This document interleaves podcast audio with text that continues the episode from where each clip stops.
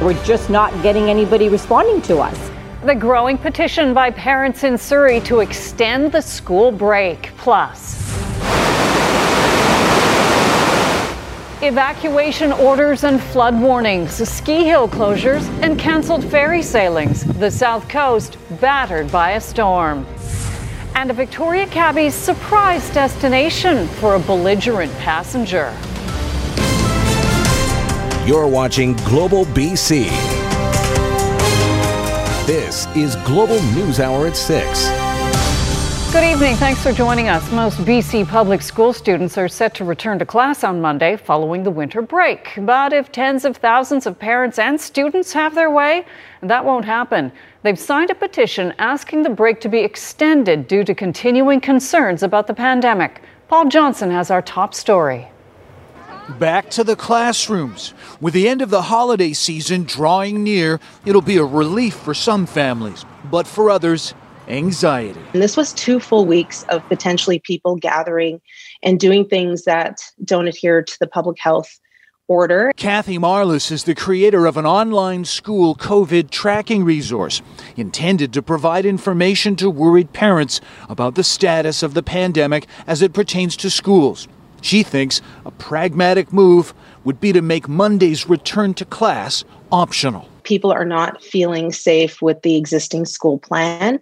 I think after the holiday, we don't know what people's behaviors have been. In terms of schools, I mentioned a few weeks ago. But for provincial authorities, greenlighting the return to class appears to have come only after careful thought and planning by a task force of senior educators and doctors who weighed the dangers of COVID against the disruption to children's development by keeping them home. We have engaged in that process, and people are preparing to make sure that we can go back to school safely next week, and that is kind of exciting for lots of children, I know. In Surrey, parent Ronnie Sangera thinks delaying another 2 weeks would be a safe move, time enough to watch the caseload without the kids getting too far behind.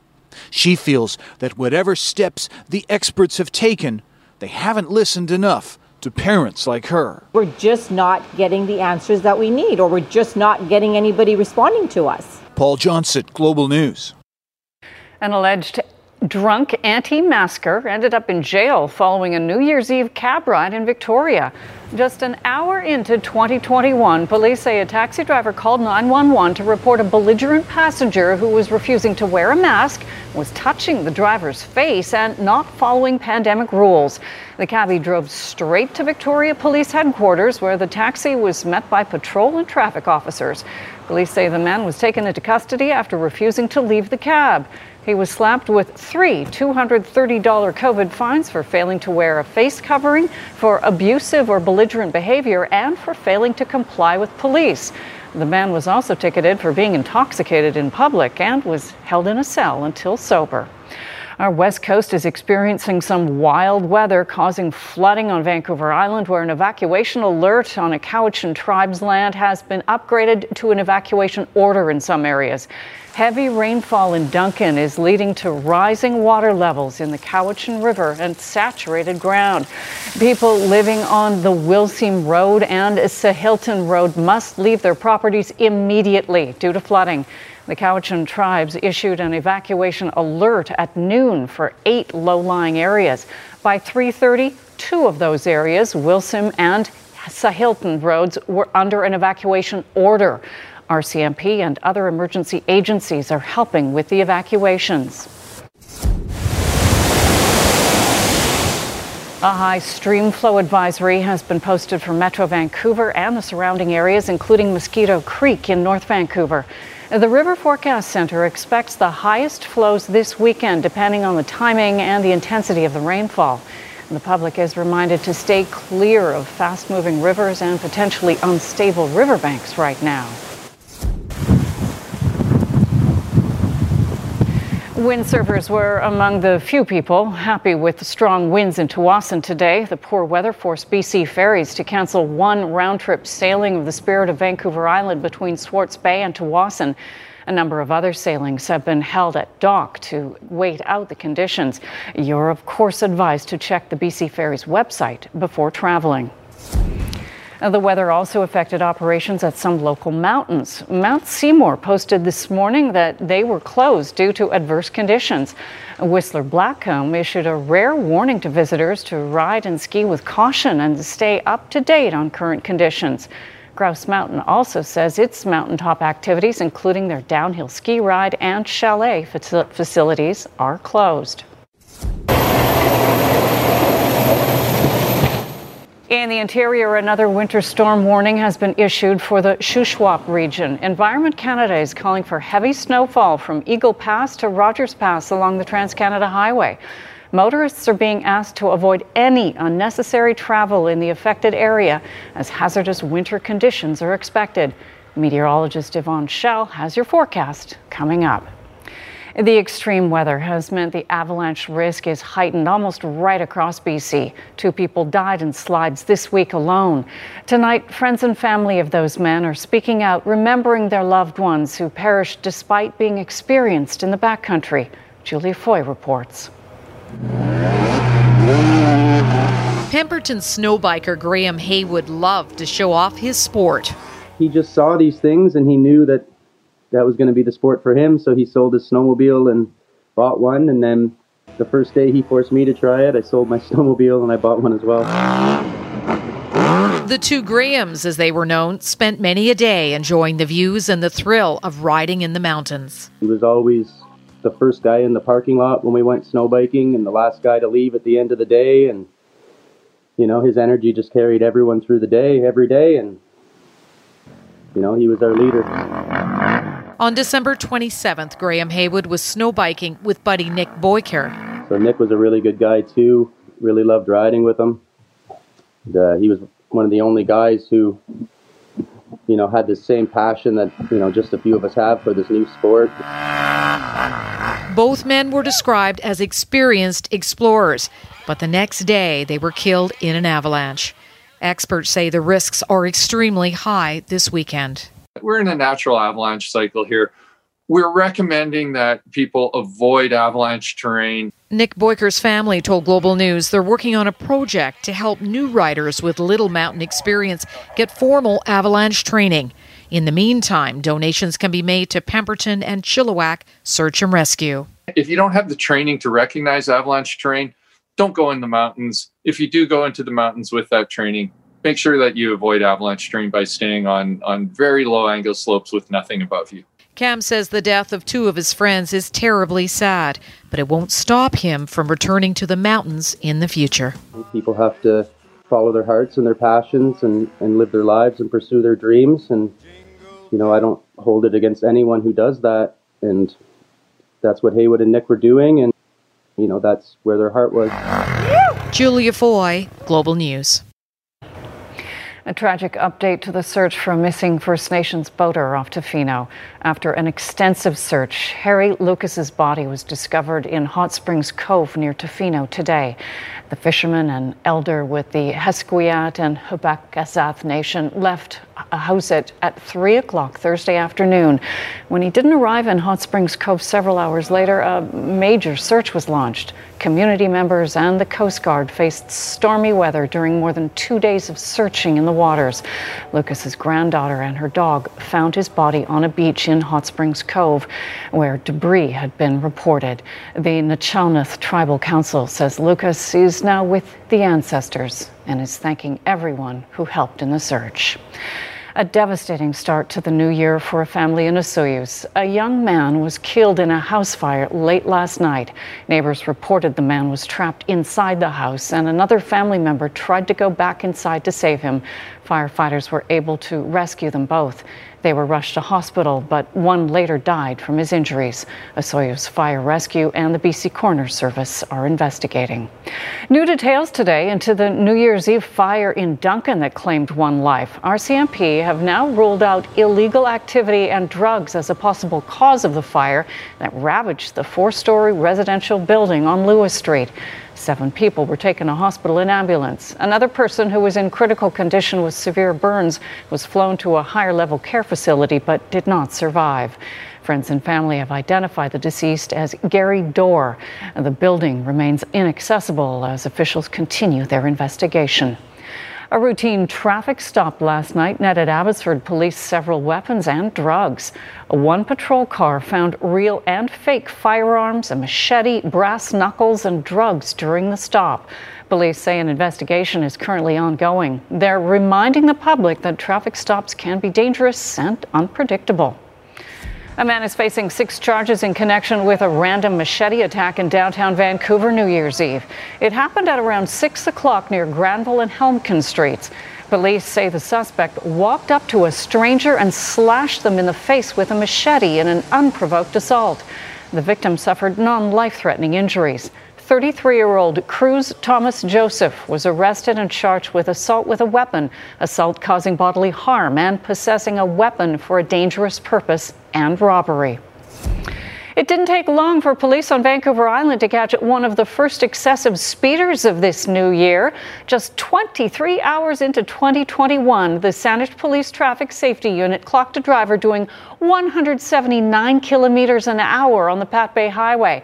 That's 99 kilometers over the speed limit. Officers say they intercepted the driver and impounded the vehicle. Well, it is a sad but necessary part of the season, disposing of the Christmas trees. The Surrey firefighters hosted their annual tree chipping fundraiser today near Guildford Town Centre. Due to COVID-19 protocols, this year's event was a drive-through one with other precautions in place. All the funds we raise go back into the city of Surrey. We have a charitable snack program for all the schools for kids that don't have food. We donate to Surrey Memorial Hospital, Peace Arch Hospital, the Surrey Food Bank, Sophie's Place. There's so many places, I can't even list them in the time I'm given, but every bit helps. North Vancouver City Fire Department also held its tree chipping event today at the Rona parking lot near Park and Tilford. It, too, was a drive-through community service event where volunteers take the trees from people's vehicles, all in a COVID-safe fashion. Money raised today will go towards funding high school scholarships. Burnaby RCMP are still trying to locate the owners of a dog that found her way to the detachment yesterday. The force sent out 2 tweets in an effort to reunite the Samoyed-type dog with her humans. Police have named her Snow. She arrived at the Deer Lake building Friday morning, cold and scared. Snow spent the day on the cell block enjoying a meal and walks outside. RCMP say they plan to take her to the SPCA if the owners don't come forward. Calgary continues to mourn the loss of a fallen police officer, Sergeant Andrew Harnett. Bouquets of flowers growing by the day placed on the snow in the northwest community of Falcon Ridge near the scene where Harnett was struck and killed. Amidst the pile, balloons and messages thanking Harnett for his service. 19-year-old accused Amir Abdul Rahman and a 17-year-old accused appeared before Justice of the Peace this morning via video link. They will both be back in court on Monday. Their lawyers say a bail hearing still needs to be scheduled. The 2 accused are charged with murder and had turned themselves into police late Friday afternoon. Today, Carolyn Curry de Castillo spoke to Sergeant Harnett's heartbroken brother. I just like the people of Calgary to know that he lost probably the finest officer, most dedicated and passionate guy, someone who cared about the city and the community. Andrew Harnett was the youngest of 3 brothers raised in Hagersville, Ontario. Eldest brother Jason says Andrew knew from an early age that policing was his calling. He was so proactive. He was the type of police officer you'd want on the streets, you know, not waiting for crime, but looking for it and trying to prevent it. The 37-year-old died after police say he was struck and killed after pulling over a vehicle on New Year's Eve. 2 teens have since turned themselves in. He loved what he did so much. He's a sergeant now for 12 years. He didn't need to be out on Christmas Day or New Year's Eve, but he wanted to be out there, and we knew that he loved it. Jason says Andrew volunteered in the community through his church, the Scouts, Crime Stoppers, and the Lions Club, as well as the Royal Canadian Legion in Strathmore. He said his brother wanted to make a difference in Calgary communities that needed help. The chief wanted to go out on a ride-along, specifically with Andrew. He knew how well Andrew knew the job and knew the city. And Andrew was really passionate about the division, the area that he policed in. He didn't want an area that was polished, and he wanted to work on a neighborhood that needed policing and it needed enforcement and needed protection. Sergeant Harnett was also a mentor to young people who were in the Calgary Police Service Auxiliary Program, who looked up to him as a model police officer. Such a wonderful person, such a caring person, and somebody that was there for the city of Calgary. Sergeant Harnett is survived by his mother and two brothers and his partner Chelsea, who was the first to break the tragic news to Jason in Ontario. His family loved him. We're going to dearly miss him. Carolyn Curry de Castillo, Global News. In northern Alberta, 4 people were killed when a helicopter crashed on New Year's Day. RCMP say the 4 who died, 2 adults and 2 children under 18, were members of the same family. RCMP were dispatched just before 9 o'clock last night after getting a call from an emergency location transmitter, that would have been New Year's Eve rather, in the Birch Hills County area, about an hour northeast of Grand Prairie. The emergency signal had been sent out by a Robson R-44 helicopter. RCMP say the aircraft was privately owned, adding the nature of the trip is not yet known. The Transportation Safety Board is investigating the cause of the crash. When the RCMP members arrived on the scene, they were able to confirm that a helicopter had crashed in a farmer's field. They also confirmed that the 4 occupants of the helicopter were deceased as a result of the crash. Outrage is building over an expanding list of officials flouting pandemic travel restrictions.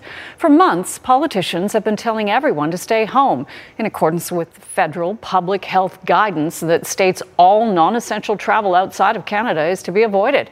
And yet, as Sean O'Shea reports, that hasn't stopped some of them from leaving. Every time you take a trip, it puts people in jeopardy. With hospital intensive care units at or near capacity, government leaders have pleaded, please, stay at home when you can. But instead of practicing what they preach, some politicians have been escaping the Canadian winter, quietly jetting away over the holidays. Now a growing scandal in Alberta. Someone chose to travel with rules that were in place that advised otherwise. 3 United Conservative Party politicians decided to fly the coop over Christmas for fun. Cabinet Minister Tracy Allard vacationed in Hawaii. So did Parliamentary Secretary Jeremy Nixon. The Premier's own Chief of Staff, Jamie Huckabee, went to Britain last month. But so far, none is facing discipline. I really don't believe I can impose sanctions on individuals who did not violate the public health orders or the law. It's just nakedly hypocritical, and that's why I think it's got such the resonant palpability that we're feeling. In Manitoba, MP Nikki Ashton went to see her ailing grandmother in Greece, but didn't tell NDP leader Jagmeet Singh ahead of time.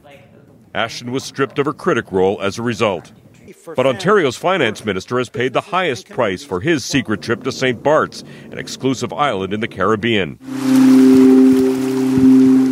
When the story got out, Ontario Premier Doug Ford expressed outrage, the next day admitting he knew shortly after Phillips arrived on the island destination. I talked to him and asked where he was. He said he was away, so there's going to be an issue.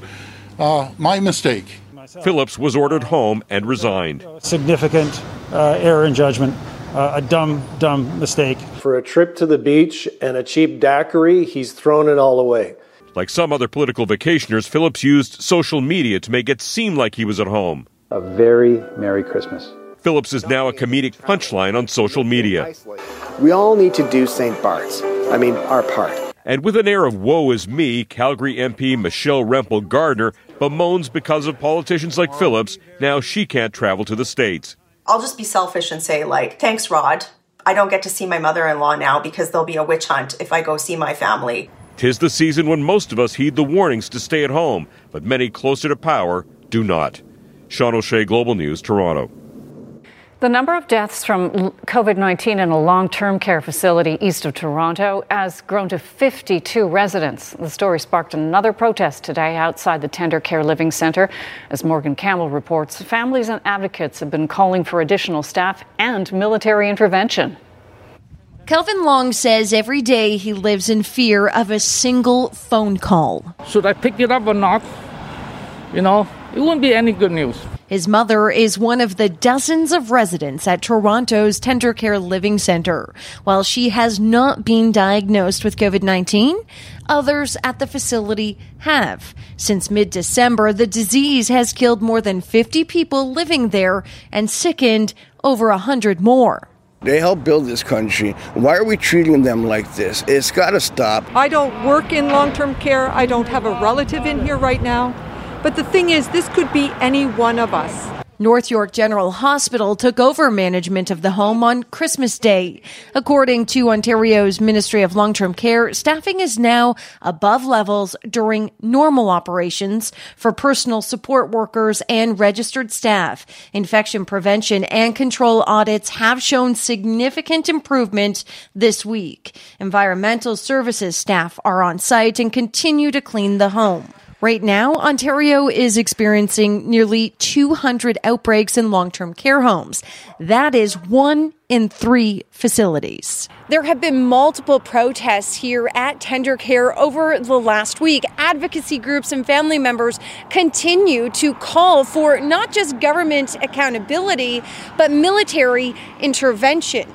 A move the Ontario Health Coalition says is imperative as hospital resources are becoming strained due to community spread. The staff have to come from somewhere. We cannot leave these people to starve, to go without water, to go without any respite from their pain or human contact or care. During the speech from the throne, the Prime Minister committed to producing national standards for long-term care homes. Right now, they are not part of the Canadian Health Act, which means provinces and territories regulate facilities. And that's something I think that is really important, to have a set of national standards and working together. Families say that is a step toward a brighter future, but it is the present they are concerned about. My greatest fear is my mom dying alone. Morgan Campbell, Global News. We'll learn more about BC's vaccination rollout on Monday. Health officials in Manitoba are getting ready to ramp up vaccinations there with a move to the RBC Convention Centre in Winnipeg. The converted centre will be the new super centre for inoculations in the province starting Monday. The new facility aims to allow for more streamlined and physically distanced process. So far, about 3,400 shots have been administered in Manitoba. Thousands of appointments have been made for next week, but more than 3,000 appointment slots are still available for eligible healthcare workers. The UK's chief medical officer is defending a decision to delay second doses of the Pfizer COVID-19 vaccine. The new strategy aims to protect those most vulnerable as the virus runs rampant across the country. The interval between doses will be extended up to 12 weeks instead of 3 recommended by the manufacturer. The Pfizer vaccine was first distributed in the UK in early December. The call is prompting a debate among experts, with a group representing British doctors criticizing the delay. And calls to keep schools in England closed are growing. Teachers are pushing to keep kids out of class for another 2 weeks after Christmas break. It comes after Education Secretary Gavin Williamson said that all London primary schools would remain closed on Monday, but only in some boroughs. The National Education Union is asking for a remote learning period so mass testing can be conducted. And they held an emergency meeting today to discuss the situation. In Health Matters tonight, people who consider themselves to be casual cigarette smokers may actually be addicted. Researchers at Penn State and Duke University found that many light smokers, those who smoke up to 4 cigarettes per day or less, still meet the criteria for nicotine addiction. They're now being advised to consider treatment. Lighter smoking is still less harmful than heavy smoking, but doctors say it still carries significant health risks, including more severe reaction to COVID-19. We know the pandemic has weighed heavily on many Canadians' mental health, and on New Year's Eve, a lot of people said so long to 2020, but welcome to 2021. But as Sarah Comedina reports, it doesn't take a psychologist to tell us we're not out of the woods just yet. In a year when everything turned upside down, skiers hitting the slopes at Rabbit Hill feel a sense of relief. Just a little bit of normal would be great, and Rabbit Hill gives us that. Lauren Hawes came out with her family. Like it was for many, 2020 has been hard on her mental well-being. Trying really hard to stay positive and just know that ultimately the scientists are doing their science thing and the healthcare workers are doing their incredible, brave work, and we'll get there and it will be okay eventually. A recent Global News Ipsos poll showed amid the pandemic, 28% of Canadians are struggling with mental health and 15% say they consumed more alcohol. I do think we've turned the corner. I think we can see light at the end of the tunnel, and I think that will help many people's mental health. Psychiatry professor Peter Silverstone suggests a 100-day challenge to improve mental health, opposed to a year-long New Year's resolution. Silverstone stresses we are just over 3 months away from turning that corner. That's when we'll see the weather get nicer. Hopefully the economy will see a positive change and enough people will be vaccinated against the coronavirus. So realism tends to help more than inappropriate optimism. And that's why I'm suggesting this 100-day journey for mental health, because I think that can help people move forwards in an acceptable and hopefully helpful way. Sarah Comedina, Global News. You're watching Global News Hour at 6. The heart-stopping stunt that left bystanders stunned. Say that 5 times fast. We're going to have that for you right after Yvonne's forecast. Oh, goodness. Okay, but first we want to show you the excitement of another meteorologist when he heard the sound of thunder snow for the first time. Oh, my goodness! Thunder! Did you see that? Thunder snow. That was a lightning bolt that just hit downtown Oklahoma City while I'm talking about the snow. Oh, my goodness. That is John Slater, who works at a TV station in Oklahoma City. Thunder snow is, as you might have guessed, a thunderstorm while snow is falling.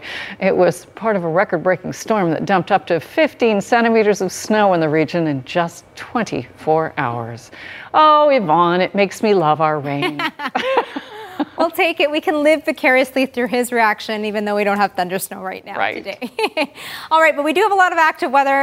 We're tracking a number of storms, and really that's the big weather story. So a heads up, we've got a series of storms that are parading across the province, so we're not out of the clear just yet. Here's the active weather that we're seeing right now. Rain and heavy at times for most areas across the south coast. A bit of lightning just popped up there along the northern half of the island. The following areas, a rainfall warning along the western edge, the Sunshine Coast, Metro Vancouver, and that stretches in towards the Fraser Valley. Most areas across Metro Vancouver, 30 and up to 40 millimeters, but higher amounts, especially along the North Shore Mountains and working its way in towards Whistler. We still have a snowfall warning for the northern half of the province, areas near Stewart, 20 and up to 30 centimeters by tomorrow night. It's been very windy. Check in with BC Ferries. We've had some cancellations. We're tracking the winds anywhere between 40 and up to 60 kilometers per hour. But as we get in towards this evening, it is easing off, and we've got a bit of a break overnight and leading in towards the morning hours. And then the winds are going to ramp up once again. So a heads up, if you're traveling early tomorrow morning, we'll start to see those winds picking up and continuing through the afternoon. Now, snowfall has been a big weather story, especially for the interior. Here's a quick glance at what we're seeing. A significant amount if you're traveling along the mountain passes. It looks to stay as rain, though, especially along the south coast. Overnight tonight, it is going to ease off slightly, and then that next round of rain is going to move in towards the morning hours. So it's on and off waves, heavier at times, and then the next wave, especially as we get in towards our Monday. We do have a winter storm warning, and that's along the Kootenay and Rogers Pass, the Kootenay Pass with up to 25 centimeters, Allison Pass and the Coquihalla 10 and up to 15. Now, if you're traveling along the mountain passes, check in with Drive BC for the latest road conditions. It'll be heavy at times, a bit of a break overnight and actually through the day if you're traveling along the mountain passes. And then it picks up once again as we get in towards Sunday night and leading in towards Monday. So a brief break. Also, big weather story, BC River Forecast Centre. We have many areas with the high stream flow advisory, but there is a flood watch along the eastern areas of Vancouver Island. So stay clear of fast flowing rivers and unstable riverbanks. And also a high avalanche risk for all areas along the south coast and coastal mountains. And what's important is the alpine tree line and below.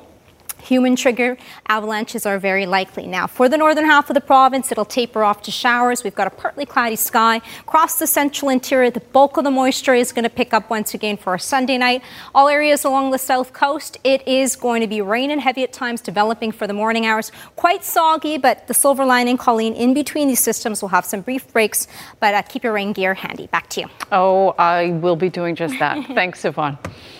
How did you spend your Friday night? I'm going to guess it wasn't like this. Have a look. 2 base jumpers stunned people at a rooftop bar in downtown Nashville last night when they walked in and jumped off the roof of the Grand Hyatt. The 2 men were wearing parachutes. They walked through the crowd to the side of the building and made their leap.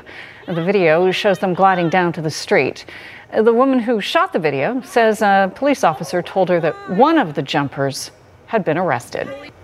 Guess you're not supposed to do that. Is this sort of like a, instead of doing the polar bear swim on the first, you go and do base jumping? Maybe? Let's hope not. I think they were just looking for some attention, and they got it. So they got it. Mission accomplished. And it's not even a leap year, so I don't get it. Oh, wow. In fine form, just 2 days into the New Year, Carly. Yes. Your turn, Barry. Well, I can't beat that. Canada just got off the ice in their quarterfinal against the Czech Republic. We can tell you they've won, so they're on to the semis. Not the prettiest game that we've seen in this tournament from Canada, but, you know, the Czechs are a tough team, so we'll have highlights of that. And do you believe the Canucks training camp starts tomorrow? So we'll set that up as well. The pandemic has revived an unexpected hobby: collecting sports trading cards. A Wayne Gretzky card recently set a record as the most expensive at nearly $1.3 million. Just one reason why it has old-school veterans dusting off their collections and new hobbyists trying to cash in. For Jimmy Mahan, former banker turned trading card shop owner, the pandemic has provided an unexpected boost to his Lexington, Kentucky small business. They can't go to the game. They can't do anything but watch it on TV. And now in the pandemic, it just created a focus on it. Former card collectors are getting back into the game, dusting off their old sets. And a new generation of modern collectors is emerging, looking for both quick flips and long-term investments. People are definitely viewing trading cards as an asset similar to those commodities. The big difference between trading cards and, you know, a lot of commodities is the fact that there's a finite amount of supplies. After years of declines, people are changing the way they price cards, similar to rare art and wine. But it's not just Bitcoin and gold coins seeing price spikes. Trading cards are becoming an asset class that can be worth big money. If you took the top 100 or so cards, 500 cards in trading cards, they have beat the S&P 500 by 153% over a decade. I mean, that's not a small sample size. Just 2 weeks ago, Golden Auctions sold a Steph Curry rookie card for $611,000. A Giannis rookie card just sold for a record $1.8 million. Many collectors are putting together portfolios of cards across varying prices, as low as $100 and going well into the thousands. Warsop says the industry will make history this year, with an expected value between $1.5 and $2 billion this year, the biggest in its history. They just increase in value over time, particularly if that player performs on the court or on the field, as a championship, for example. Those cards continue to increase in value. For CNBC, I'm Eric Chemi. Help lift each other up online by taking part in Pink Shirt Day. COVID-19 has impacted everyone and shown the importance of helping one another and advocating for those who need it. Help support anti-bullying initiatives by purchasing your pink shirt today. The 37th Vancouver Sun Run returns in April virtually. While there will not be an in-person race, you can still join thousands of others as you accomplish your goals and cross the finish line. Register today as early bird pricing ends January 31st. For Our BC, I'm Michael Newman. Let us get you there. Global News. Navigate the now. Barry's here with sports, and I caught just a moment of the Canadian game at the World Juniors this afternoon. It didn't look like the easy challenge they've had up until now. Yeah, they've been, when everything's on the line, the teams dig in. So it's never easy at this level. Colleen, thanks so much. Team Canada really did dominate in the round-robin portion of the World Juniors, outscoring the opposition 29-4 in their four wins. But this can be a cruel tournament. It's loser out from now on, so no room for error as Canada took on the Czech Republic on quarterfinal Saturday in Edmonton. Unfortunately, no Alex Newhook in the lineup for Canada. The former Victoria Grizzly with a shoulder injury, hopefully will be good to go in the semis on Monday. Canada, a great chance in the opening minute, but Dylan Cousins stopped from 2 feet out by Nick Malik. But later in the period, Cousins in alone. Malik makes the stop, but the puck just kind of dribbles through him across the line. Cousins leads the tournament with 7 goals, 1-0 Canada. Then just as a power play expires, Bowen Byram, the Vancouver Giants star defenseman and the pride of Cranbrook, squeezes one through Malik as well for his first of the tourney, 2-0 Canada. Czechs had some chances, but Devin Levi was very solid, 12 saves in the first, 2-0 after one. Czechs stayed in the game with tight checking. had another decent chance, but Levi there to make another save, remained 2-0 after two. Third period, Czechs pressing for a goal, but Connor McMichael with a break gets around the D-man, scores into the empty net. Not pretty by any stretch, but Canada grinds out a 3-0 win to advance to the semi-finals. Meanwhile, earlier, Vasily Podkolzin, the Canucks' first-rounder from 2019, and Russia taking on Germany. Podkolzin has been okay so far in the tournament. Midway through the opening period, Russian shorthanded. Vasily Ponomaryov sprung on the breakaway. Sweet move, 1-0 Russia after one. Let me try that again, Ponomaryov. I don't believe he pronounces it the first way I said it. Anyway, 1-0. Second period, Russians pounce on the turnover. Daniel Bashkirov buries it with the quick release. It's 2-0. The Germans, though, hung tough. Early third, Florian Elias has the puck hop over his stick, but he steals it back and then wrists it home to make it 2-1. And then later in the period, more German pressure. It's Elias one more time. High deflection in the slot. That's off the crossbar, but it stays out. The Russians hang on. The Germans made them sweat. 2-1 the final. Russia wins. So it will be Canada-Russia in the semis on Monday. Meanwhile, Sweden and Finland, Scandinavian rivals, always a great game when they clash. First period, Swedes up 1-0. Add another 6'6" Elmer Soderblom, showing some incredible hands between the legs, shelves it. He's a Red Wings draft pick. 2-0 Sweden after one, but the Finns really crank it up in the second. Off the rush, Henri Nikkinen finishes the pretty pass play. It's 2-1. And the Finns had a goal called back after an offside review, kept on coming and get rewarded mid-third on the power play. Anton Lundell rips the wrister glove side, and we are tied 2-2. Finland kept up ferocious pressure in the final minute. All sorts of chances. And with under a minute to go, Ronnie Hirvonen with the wraparound goal that sends the Finns to the semis. What a comeback. Another heartbreak for the Swedes, who've now just got one gold in 40 years at the World Juniors. USA Slovakia will play Finland. The winner of that will play Finland in the semis. Vancouver Canucks open training camp tomorrow morning at Rogers, if you can believe it. Full day of medicals and testing. They won't hit the ice until Monday. No Michael Furland. He remains at home, where it's looking more and more likely his playing days are over. There are openings, especially on defense, for a young player to come in and secure steady minutes. We'll hear from Travis Green and Jim Benning on Sunday. Canucks season opener is just 11 days away in Edmonton against the Oilers. The Seahawks still have designs on the #1 seed in the NFC. They need three things to happen. They have to beat the 49ers tomorrow, hope the Packers lose to the Bears, and also hope the Saints lose to the Panthers. Now, those are long odds, but they improved somewhat today when it was revealed the Saints will be without all of their top running backs because of COVID. Alvin Kamara tested positive yesterday, and the rest of the backs have been ruled out by the NFL because of close contact with Kamara. But Seattle still has to win their game. And here to break all that down is Chanel in the red zone.